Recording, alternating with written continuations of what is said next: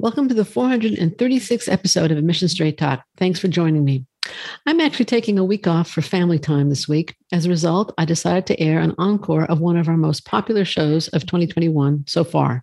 And that show is What Life at Icahn is Like as a Med Student, Parent, and More.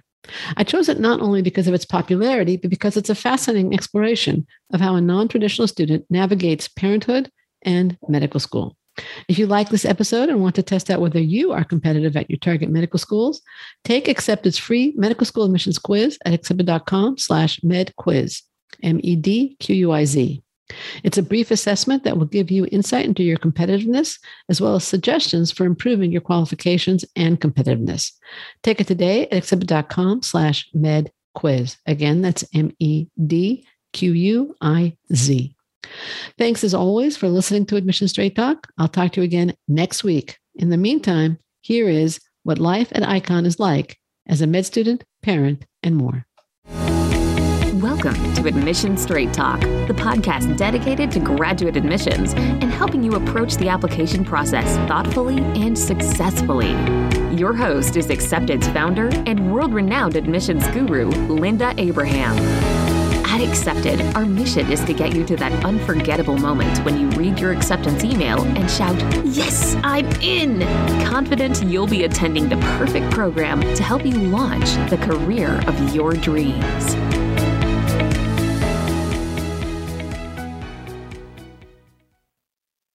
Our guest today is Efrat Brook. She is an M4 at Icahn School of Medicine at Mount Sinai in New York. Efrat is a non traditional medical school student who began medical school when she was already a mom, and after a successful career as a teacher. Let's hear her story. Efrat, welcome to Admission Straight Talk. Thank you for having me. Thank you so much for joining me today. Can you tell us a bit about your background outside of medicine? Where did you grow up? What do you What do you like to do for fun? Sure. Um, so, hi everyone. My name is Efrat. Um, as Linda said, I'm a fourth year medical student at the Icahn School of Medicine at Mount Sinai. Um, so, I grew up in Brooklyn, New York um, in the neighborhood of Borough Park. Uh, my parents uh, immigrated to the US about one year before I was born to seek medical treatment for one of my older brothers uh, who has congenital kidney failure.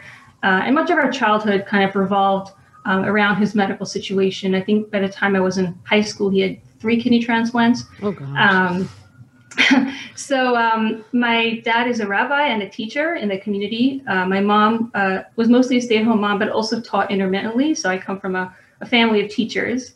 Um, I'm one of 10 children. I have seven brothers and two sisters, um, and I am seventh, um, so part of the uh, younger crew. Um, and um, after high school, you know, the, the expectation was sort of to get out there in the real world and become financially independent.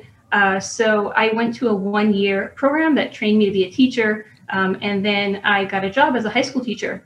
Uh, so at the age of, I think I was 18 at the time, um, I started teaching high school and started what would be um, an almost decade long career in education that I really, really enjoyed. Um, in my last year of college, I started working at uh, Columbia University Medical Center in a research lab uh, in nephrology. Um, I had a, a really uh, like a personal kind of connection to nephrology because of my brother. Um, and I think my work at the lab was the springboard that eventually led me to go to medical school. So you, you mentioned you got the teacher training and you started a almost decades long career as a as a teacher. When did you go to Columbia? So, so to backtrack, Columbia mm-hmm. was was a yeah. So um, I went to college uh, a few years after high school. I want to say maybe three years into teaching. I went to Touro College um, in Brooklyn, New York, and then in my last semester of college, as part of one of the honors projects, um, I started working at a lab at Columbia, um, a lab in nephrology. The principal investigator was Dr. Jonathan Barasch. Um, and that was, as I said, the springboard for applying to medical school. Okay. All right, great. So now you mentioned that because of your brother's situation, you were kind of drawn to nephrology.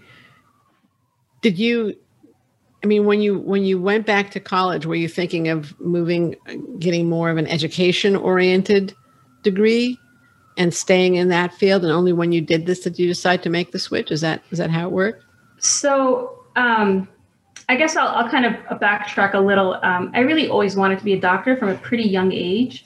Uh, I love the sciences. Um, I think all of us when we sort of look back at our school years, you know, there were some classes that felt like a burden and some classes that maybe felt a little more natural or, you know, you kind of looked forward to it. Um, so that's how I felt about the sciences. I always just look forward to those classes, and I, I, didn't I didn't feel that burden of studying. At least when I was a kid, it gets kind of burdensome later on. Um, but as a kid, I really loved it, and I was just fascinated by this, you know, link between science and medicine. Like I knew science existed, and then somehow this translated into medicine, which I knew kept my brother alive all those years. Um, so I was really fascinated from a young age. Um, but as I said, you know, it just wasn't really on the radar for me right after high school um, to go to college. Um, so when I did go to college, um, it wasn't like I thought I'm going to go to medical school, but it was in the back of my mind. So I, I just like naturally kind of slid into the pre med track. Um, I, I, considered doing a degree in education briefly, but you know, I ultimately I chose to do my pre med track. Okay, what was the hardest part of the med school application process for you? Um, I think I'm going to say the MCAT. Okay, as it probably is for many yeah. people. oh yeah.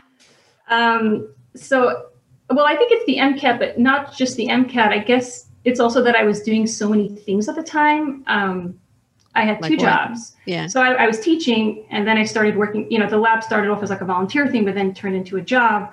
Um, and at that time, I'd also gotten married and moved, you know, to a new, not a new city, but a new borough in New York City. Which, you know, for people from New York, you know, that's like moving to another planet. I mean, I had to take a car to the grocery store, so, so there was a lot of adjusting. Um, and then to throw it all in, like I, I started, you know, opening up MCAT books and realized, you know, this is not um, this is not a test you could just like study for in a month or two. You really, really have to put a lot of effort. Um, and I was like a year away from college already. So um, I think the MCAT was the hardest part um, and all the stuff I was juggling. And uh, the solution was to take a good hard look at everything and um, kind of make decisions. And um, I, I did, you know, ultimately leave my job as a high school teacher. It was, it was a really tough decision, but um, it was the only way to kind of, you know, go on to my new path. All right. So you prioritize basically. Yes. Yes. All right. And did you do self study or a course or some combination? So um, I started off um, studying by myself to just like test the waters. I had some books, um, and there were some topics that I was like strong in. When I say strong, I mean like you can open up, you know, test questions and get let's say half of them right, you know. Um, and there were some subjects that I was really weak in for some reason. Um, so I, I, you know, ramped up my studying, gave myself, I don't remember, maybe it was like six months of part-time study, and then did some practice tests but I wasn't happy with uh, my scores. So I actually delayed my MCAT, did like another round of studying, a, full three months of dedicated. I actually used the Princeton Review. I took an actual course. Um, and then, you know, my practice scores climbed up and I was happy in the end with the result, but it did, it did push my application cycle off by an entire year, you know, that this getting the MCAT out of the way. um, you know, but I think in retrospect, it was the right decision because um, it's always better to take a little more time and come in more confident. It's, and and to come in with a better MCAT score. Yes, you don't want to one, take that test and again. one better MCAT score. No, you're you're definitely that was. If you asked me, that's what I would have told you to do. okay. what do you see as the benefits of your background in teaching and education going in, into medicine? I mean, I think a lot of times non-traditional applicants that kind of think, "Oh, I didn't, you know, I don't have clinical exposure. What's the relevance of what I've done in the past?" So, what is the relevance to, as you see it, of your teaching? Yes, I'm, I'm really glad you asked that question um, because I think I think this question is like a really you know a springboard for a really rich discussion. Um, so I mean I'm going to say this about many jobs, not just teaching, but having a job before medical school. excuse me. Um, there's so much you can you can learn um, from so many of these jobs that are absolutely transferable to, to medicine. Um, so to speak about teaching a little bit, um, when when you're a teacher, you know you're you're, you're told to teach a certain subject and you're you're given this like you know load of information to kind of sift through and, you have to decide like what am i going to teach and what do you focus on when you review and what do you ask on a test and you really learn to zoom in on the important information. And this is so important for medical school. I mean every medical student i'm sure will agree with me. You're you're flooded with information. In my opinion this is a flaw in medical education but that's a discussion for another time. And you just you don't know what to do with it. You're like you know what's important what do i need to know for the test how do i how do i process this information and memorize such a large volume of knowledge in such a short amount of time so i think teaching really really helped me with that um, the other thing i would say is is that um, definitely with teaching, but I'm, I'm sure this applies in other jobs as well. Um, you have to learn to deal with lots of different types of people. Um, so the school that I taught in, for example, were lots of immigrants, um, people from all different countries. So you're you're dealing with students. In my case, you know, adolescents in Brooklyn, not always so easy. um, you're you're dealing with coworkers, you're dealing with principals, administrators, and then you're dealing with parents. You know, which is a whole other beast. So you really, you know, hone in on your people skills, communication skills, um, things like that, which are extremely important for medicine. Because if you're going to be a doctor, you're going to deal with people from all walks of life. You know, different from you culturally, religion, politically, whatever it is um, and you have to know how to you know see eye to eye with with people who are different than you. One of the things i thought you were going to say in response to this question and you can tell me if i'm right or wrong in that i thought i thought your answer was great but this is what i thought one of the things i thought you would raise is that physicians are frequently teaching. So yeah i mean it was like kind of on my list. I was going to get to that. Okay. But i didn't want to go on for too long. Um, so yeah medical education is is built, you know, in this way. You have this pyramid, uh, right, with you know medical students at the bottom, you know, first, second, third, fourth year interns, residents, attendings, and it's really the responsibility of each tier to teach the level below them, um, and and um, patients. Exactly, patients too. That's a very important one. Thanks for bringing that up. Um, but yeah, even even if you're not interested in medical education in the in a formal sense, like I am, you have to teach if you're if you're a doctor you know medical training teaching patients. Um, and i will say that um, on my medicine rotation for example in the third year the person i learned the most from was you know the fourth year medical student right above me. Sometimes it's easier to to learn from people who are closer you know in their training right, to you. right. Um, but that is absolutely true. And you know i've definitely gotten feedback on rotations that i, I did a good job teaching um, and i think it's just because of my background.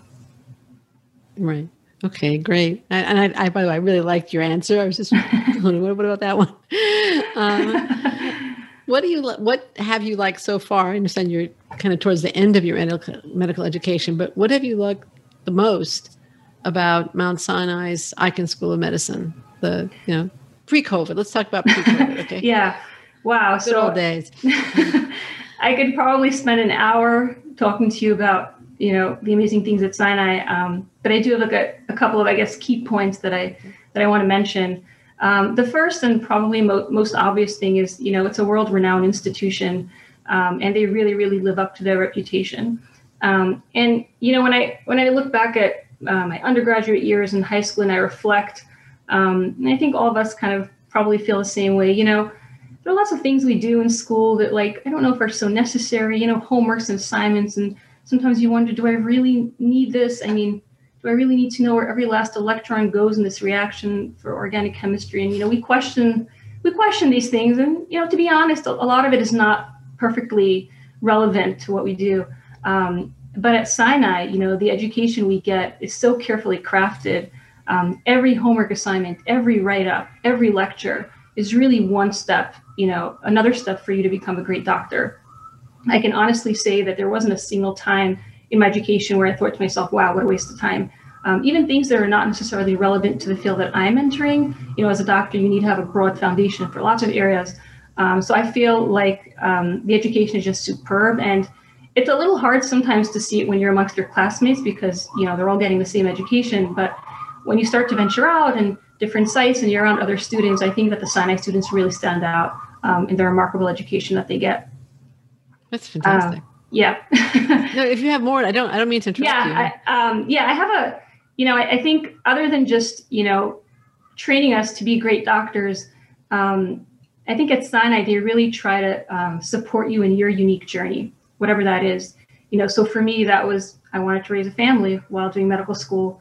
Uh, for my classmates, it's other things. I have a classmate who's a playwright. There are people involved with startups. There are people involved in all sorts of things where you know your, your time is spent not just in medicine. And I feel like at Sinai, they really, really try to understand you um, and support you on your unique journey. So that's another um, fantastic thing about Sinai. Um, and I'll say that, you know, the way they do this is, um, you know, they have, of course, expectations of us, of, uh, you know, what kind of students they want us to be, what kind of doctors, but, you know, it kind of goes both ways um, in that we sort of expect them to take our feedback very seriously Um, and that's something that's also great at Sinai. They take student feedback extremely, extremely seriously. Um, you know, like every other institution, we evaluate our classes, every lecture, every professor, um, and change is implemented very swiftly. You know, it's the evaluations don't just line up in some desk and like stay there and I don't know what happened to it. Um, they're taken very seriously, and I've seen you know changes implemented definitely from one year to the next, but even one semester, one month to, the next, based on students' feedback. Um, so I think that's you know how they do it. They really take their students seriously. That's great. Thank you. What could be improved? uh, what can be improved? Every place has something that yes, can be improved. Yes. Um, so I think one thing that can be improved. Um, I guess I'll give some background for, for those of you who are not yet in medical school, but you know, in your third year, which I think is the most you know intense year of medical school, um, you have clerkships, uh, which means that you're you're kind of on a clinical site. You're in the hospital setting. Um, sometimes at your own campus, but sometimes you know you're sent out to other kind of sister campuses. Um, and you know, Sinai has its goals and objectives, you know, for their students and what they want us to accomplish. And sometimes, you know, at the various sites, that the whether it's the residents or attendings or people at that site aren't necessarily that familiar or you know don't understand those goals as well. And, and sometimes you know there's a little bit of a mismatch between the goals of the school and, and the people at the site. So i think you know maybe some communication between the school and those various sites so that everybody's on the same page as far as like what the goals are um, for medical students. Okay that's great. Thank you. Now you became an mcat video creator for khan academy. Why? And do you have any mcat tips that you'd like to share? Sure. Um, yes. So Khan Academy is, you know, I fell in love with Khan Academy when I was an undergrad, um, and I discovered that if I had a hard time with a subject, um, I can just go to Khan Academy and watch videos for free. Um, and the videos were amazing. Um, Sal Khan is just, you know, an outstanding teacher. Right. Um, and then I found myself not using it just to learn for myself, but using it as a tool to improve my own teaching. Um, and I use it a lot in studying for the MCAT. This is before they even had their MCAT platform, or maybe it was like very new. Um, and after I took my MCAT, I just had like this free space. Remember, I, I mentioned that I, I pushed my application off by a year. Right. So I took the MCAT like in January and then kind of sitting around till the summer and I already left teaching.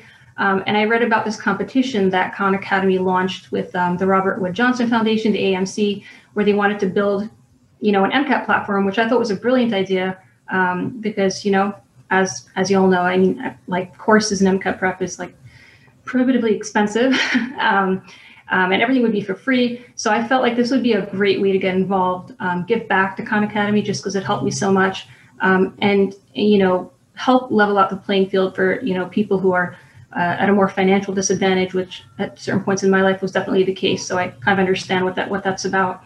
Um, so I just you know entered this competition. Um, and I was chosen as one of the winners. Uh, we got a paid trip to San Francisco, which was really nice.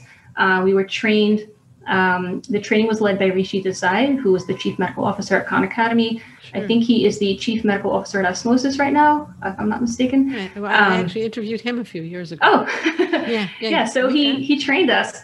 Um, yeah, and then a couple of us were then hired by Khan Academy to make the videos. Um, and like I said, I, I had the time. It was in between, you know, different things going on. So um, that's how that happened. right. Um, and you were kind of synthesizing your your medical yes. background and your sciences. Yes, I still remember that the video I submitted uh, was about the kidney. Um, honestly, I, I, I don't think I could like give you that lecture. Like I don't remember anything. I just well, I wouldn't understand it anyway, so it's okay. um, but yeah, it was about the kidney because that's like what I knew at the time. I knew about the kidney yeah. because of my brother and my research. Um, but yeah, it was it was really a synthesis of my career with now like you know, launching my new path in medicine. Yeah. Very nice. Okay. Now you are currently the president of Mount Sinai Parents. Oh, sorry. I didn't answer the second part of your question. Oh, go ahead. Okay. Go ahead. I'm sorry. About, Do you yes, have any MCAT tips? Go that. ahead, by all means. Yes. Um, MCAT tips. So I think if I could go back, um, I would say I would start studying like in undergrad, like after each course, because there's this like link you have to make between your course material and the MCAT. Like it's not really the same thing MCAT really requires you to synthesize the knowledge and like apply it to new scenarios. So like, I mean, don't start on your first day of bio, but if you finished a bio course, like do some bio MCAT questions. You finished chemistry, do some chemistry MCAT questions. Do it in a modular way as you go, and I think that will make your studying later much much easier. That's um, a great um, idea. Yeah, and I would say to use Anki. I don't know if you've heard. Have you heard of Anki? What is that? Ah, Anki. I wish I discovered it earlier. A N K I. Okay. So, I mean, if I had Anki in, in undergrad, boy, my life would be so much easier. so, um, what is um, it? So, I'll give like a, a really short background to understand what Anki does. So, there have been lots of studies done on how people memorize things and remember things. And the, the basic bottom line is uh, a concept called spaced repetition, which is that, you know, when you learn a certain fact, there comes a point in time where you let's say you learn this fact and you know it really well, but then it comes a point in time where you like start to forget it, like your memory drops. That point in time is where you should learn it again. And then learn it again. And that interval between your learning gets smaller and smaller and smaller as you go. So I don't know if that helped you, but what Anki does is it has an algorithm. It's, it's a flashcard application. Yes. Um, and it has this algorithm where it asks you a question and you tell it if you knew the answer, um, if you didn't know the answer, or you were like in between. And based on your response, it will decide when to shoot that flashcard back at you for optimal memory. So that way, you're not wasting time studying those things that you already know, and you're spending more time studying those things that you don't know. Um, but thrown in there, like it has somehow built into this algorithm, like research backed, you know, like how much time should be spaced, you know, between learning the facts, right? If it if, if it's not going to shoot you like the same card every day anyway, that, that's like in a nutshell. That there's really it took me like I want to say two three days to really. So does it is it like it ask it. you is it ask you a question and you say I know the answer I don't know the answer or I think I know the answer or do you answer the question? So so yes so like as you answer after you answer the question those yeah. options are on the bottom for you to click because now right. and so obviously it tells you if you were right or wrong. Yeah yeah yeah it tells you if you're right or wrong and then you give you give them feedback, and then based on your feedback, it will know when to shoot that card back at you again. Ooh. To review. And it was good. It was it's accurate. So pow- it's so powerful. I mean, good. I I used it for for one exam. I, I, didn't do it the right way. Like I didn't even keep up with my reviews, and I saw a dramatic improvement. You know, even using it wrong. uh, when I did it correctly, I saw an even better improvement. So I would say if you could learn how to use Anki, now do it. Um, in all likelihood, it's, it's really popular now in medical school. I mean, we have decks for everything. So there's a good chance you'll be doing it in medical school anyway, so may as well get familiar with it now. So does it does it have modules or courses or whatever for undergrad sciences as well, so, or MCAT prep specifically? So if you either make your own cards or some wonderful people out there in the ether, I don't know who they are, but there are people out there who you will create a deck and share it with other people. Oh wow! Um, you know, like there's an, a deck I used to study for one of my board exam, um, the Zanki deck, you know, this person is like educating medical students all across America. I don't know who this person is, but they should get like a Nobel Prize or something. um, you know, I, I, just downloaded it from Reddit, and that's how I studied for my board exam. So I'm I'm sure like Reddit or SDN or you know these other platforms. Sure. I'm sure people have shared you know MCAT decks. Yeah. You know, or yeah. you can make your own cards. Make the process of making cards in itself is also really great for memory. Of course. No, that's absolutely true. Yeah. Yeah. All right, let's go back to my, that was fun, that was fascinating, but let's let's go back to Mount Sinai now. Okay, I'm going to go back mm-hmm. to the question I started to ask you, which was about sure. your being the president of Mount Sinai Parents. How are you managing med school and parenting? I understand you have three kids, right? I what have the, two. You have two. Okay, two, two, two kids. What are the biggest challenges, and how are you dealing with them? Yeah. So, uh, yeah, that's a very loaded question. Can I ask how old your kids are? Sure. So my older one is 4 mm-hmm. um, she was born between the first and second year of medical school. And then my yes, and then the second one was born in my year 3B. I'll explain what I mean by 3B. She's two. She just turned two now. Okay. So it's a very quiet, peaceful, calm stage of life, right? to say the least. Um, yeah. So, I mean, before before I answer your question, I, I just want to put a disclaimer out there that I always tell people like I don't really recommend it. It's really difficult.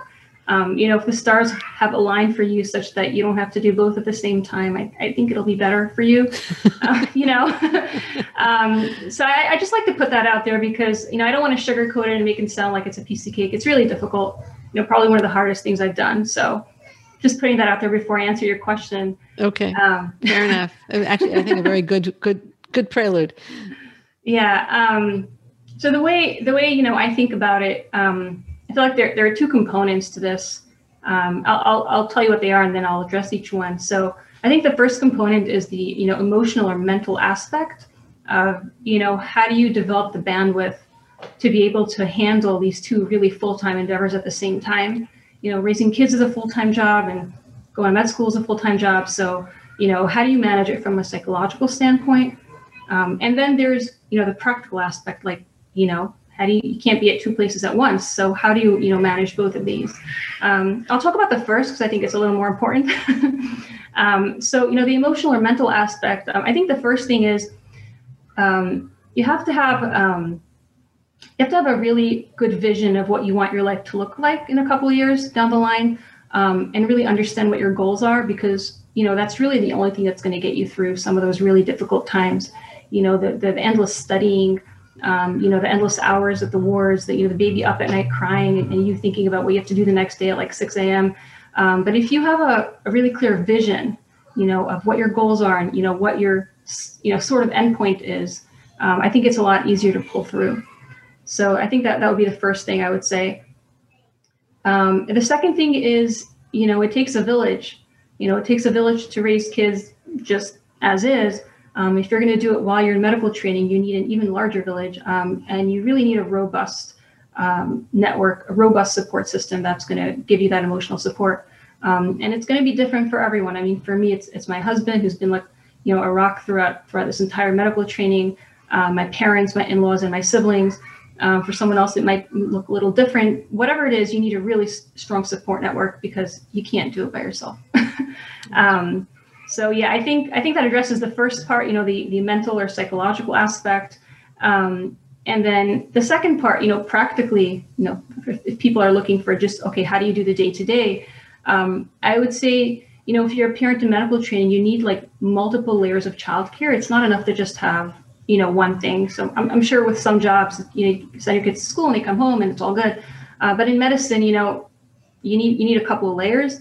So for me, for example, you know, we have the daycare. We have a wonderful daycare that's very close to the house that our kids are in during the day.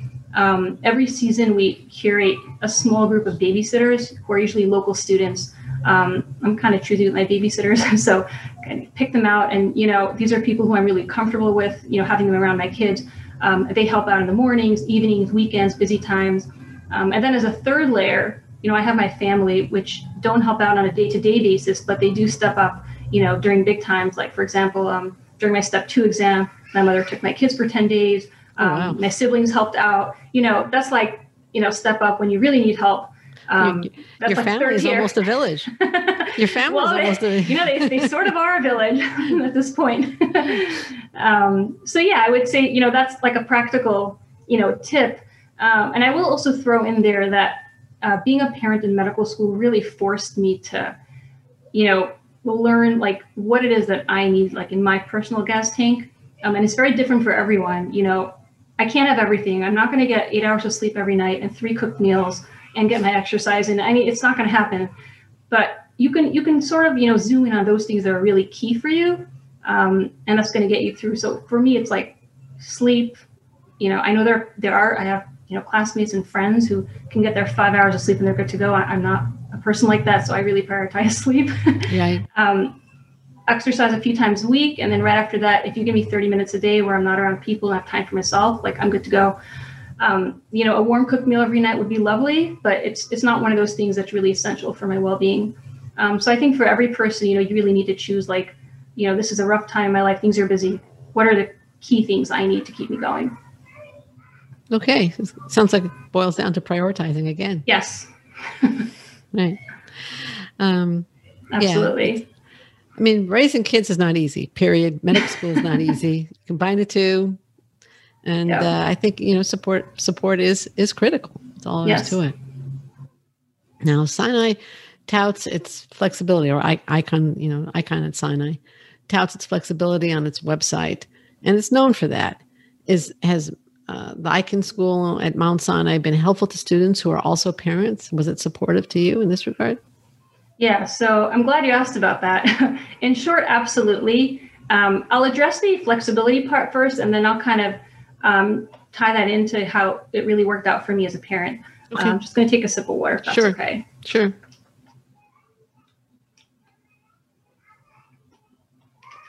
Um, so, to answer your question, Sinai um, absolutely lives up to its reputation as far as flexibility goes. So um, are you familiar with the FlexMed program? Sure. Yeah. So um, but you can I, I please please describe it because yes. I might be some listeners weren't. um, so I mean, I was not a FlexMed, so some of my de- you know I don't know if I have all the details 100% down pat, but the basic idea is that you can apply to medical school while you're still in college. Um, you can be any major. In fact, most flex, FlexMeds are not science majors.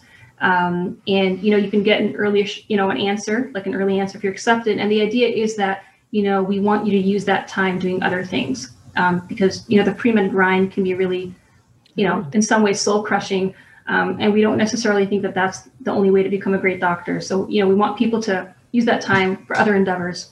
Um, so that's the idea. The, the FlexMed um, do, do, they have to take? I'm trying to remember if they have to take the MCAT or not. No, you that's don't have to take the MCAT. They do like a, a summer boot camp where you um, they kind of bring you up to par with some of the sciences.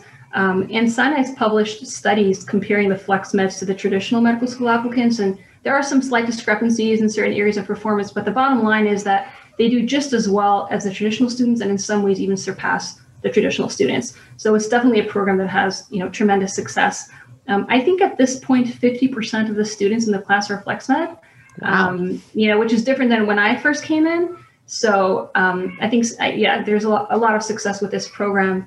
Um, so I think that's one thing. The other thing is um, we have over the third and fourth year 28 weeks of elective, which I only recently learned is, is a pretty large amount of time. You know, I have friends in other schools who are lucky if they get 10 or 12 weeks. So you have 28 weeks of time where you get to choose how you want to drive your education um, and then pick which courses you want to take and etc. Um, and I think that's that's really great because it helps you you know take ownership over your education um, and not just that, but during first, second, and I believe third year as well, um, we have protected time called flex time, um, which is like a weekly block of time. It can be an afternoon. During third year, where it's busier, it's maybe only once or twice a month.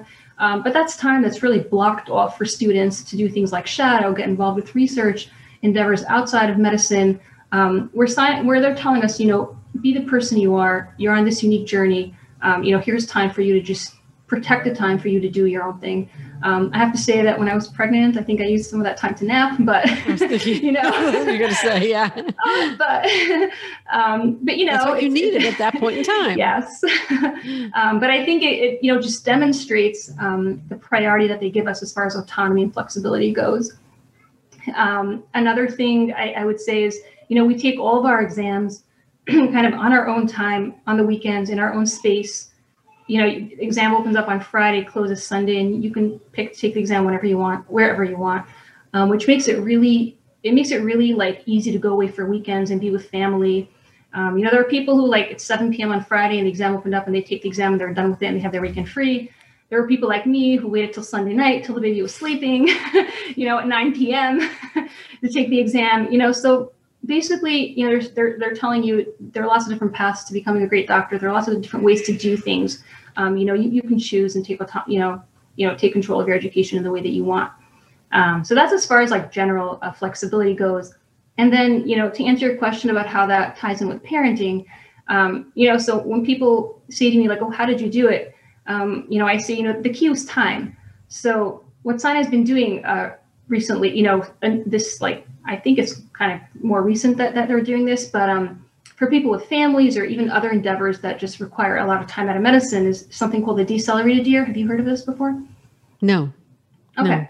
So the decelerated year is you basically take your year of medical school, which for most people is third year because it's the hardest year, right. um, and you split it over two years. Oh. Right. Everyone here is like, ah, so smart, right? Mm. um, and that really um, you know, you're doing it in a proactive manner, right? You know, you're not like showing up and saying like, oh, I can't. You're you're, you're planning everything a year in advance, and you're you're setting up your clerkships in a way that you have breaks in the middle um, at times that you need them. So, for example, you know, I I took a decelerated third year, and then I also took a decelerated fourth year. So I was able to take you know a good two months off when my second daughter was born, um, and you know. At times the things were really crazy. There was always like a little break at the end. Um, you know, when I was pregnant and really sick, on my surgery rotation, I mean, you know, I was th- those are like really long days where you're there at like five or six in the morning, come at eight at night. um, throwing up half the time, oh, you know, gosh. on a clerkship like that, because I had that extra time at the end, you know, I was able to kind of, you know, push off my shelf exam, not take it exactly at the end of the clerkship, because, you know, on top of all this clinical stuff you have to study, you know, so it gives you some time, you know, to play around and really afford you that flexibility. So that was really the key to my, to me doing both, you know, being a parent and doing medical school. Yeah, that would, that would make a big, big, big difference. Yeah. Now, you've also served as a student on the admissions committee at Mount Sinai. What do you without we're not going we're going to go away from the time the time issues now and doing that in addition to being a parent. But what what do you wish you'd known as an applicant that you now know after having been on the committee? And I don't mean the, the secrets you're not allowed to talk yeah. about. I mean, sure. I, I, mean, like, what do you wish you'd, you'd known that really understood that would have helped you deal with the application process? Yeah, um, that's a great question. I think, and this is something I didn't quite understand then. Um, I think, you know, every school has its own like mission statement, goals, nuances. You know, yeah. schools are different. Absolutely. Um, and you know, when you're applying, you're, you know, it's, it's really, you know, it's a lot of pressure and intense, and all you're thinking about is like, I just want to get into a school and become a doctor. Uh, but but schools are really different, and I think it's worth taking the time to investigate those differences um, and kind of tailor your application and you know to those differences. Some schools you know love research and some schools love global health and some schools it's community service and all sorts of things. Um, and if you can learn you know what that school is into that would really help you and it'll also help you on the interview which is of course an integral part of your application so sometimes when you reviewed applications, you kind of had the sense that this was this was for Columbia, not for Mount, you know, or this was for, you know, or the sense yeah. that you know maybe this, you know, I mean, like they copied and pasted, and there are people, you know, for example, like I, I have had people tell me, you know, I really thrive in competitive environments that are really structured, and you know, I need that pressure. You know, I don't know, I don't not sure Sinai would be the best place for you. You know, at Sinai right. it's more about independence right. and autonomy um, you know, well, so just talked about the flexibility. So yeah, I mean, flexibility mean, is like all over the site. yeah, I, I, think it's like the trust you know they put in you that they, they really trust you to take ownership of your um, education, you know, but at the same time, you know, uh, strive for excellence. Right. No, I think that's excellent advice. Thank you. How sure. do you see your career evolving? Are you going to stay in nephrology or what do you? Um, so I'm actually applying into anesthesiology. okay. Detour there. All right. I can um, say you like sleep, but we'll see about that part. Um, yeah. So so I, I mean I have a particular interest in medical education. Um, and I don't know if I know how that will flesh itself out exactly, but I know that I do want to be involved in medical education in some way. Um, I'm a huge fan of the Khan Academy approach, you know, making knowledge available for free in, in a very digestible way that appeals to everyone. Um, so I think that's going to be a big part of my career. Um, in addition, of course, to becoming an excellent clinician, I'm a really hands-on person, which is you know one of the reasons I chose anesthesiology. Um, so I feel like you know being able to master you know even technical skills and just being great as a you know at what you do is definitely one of my goals. Okay, great. Um, what advice do you have? You've given a lot of advice so far, but if, you know, before before we wind up, what advice do you have for applicants aiming for, uh, you know, a 2021 application? In other words, in other words, applying next year or even the year after. Yeah. Um, so I would say, you know, take a good look at your application um, and try to separate those things that you can change and those things that you can't. You know, nobody's perfect um, maybe you have in some science class. It doesn't look good, right? But there's nothing you're gonna, you can do about that. Um, and tr- try to not fret over those things um, and really work on those things that you can improve. You know, if you're not happy with your MCAT score, maybe you can take it again. Um, if you feel like your extracurriculars are falling short, you know, get involved in some research and some shadowing and some clinical things. Um, and really try to boost, um, you know, boost the things you have control over is one thing I would say. And the other thing I would say is um, instead of trying to just like check boxes, you know, I mean, you know, shadowing, check, volunteering, check, research, check, um, try to find things that you're really passionate about um, because, you know, you'll be more authentic about it and it'll, it'll come across better on your application. I mean, we all, you know, have to check things off our, you know, check boxes off in life. It's just part of life. But as much as you can, try to find things that you're passionate and driven about um, because that will, it'll help your application be a lot better. Sure. What would you have liked me to ask you? um, I think I would have liked you to ask me. I guess if you know, if being a parent, uh, if I think being a parent would make me a better doctor. Go for you know, it. And how that ties in. Go for it. Great question. Um, yeah. I would have thought of it. um, well, yes, I do think being a parent. I don't know if at every point in time it made me a better student, uh, but you know, like you're.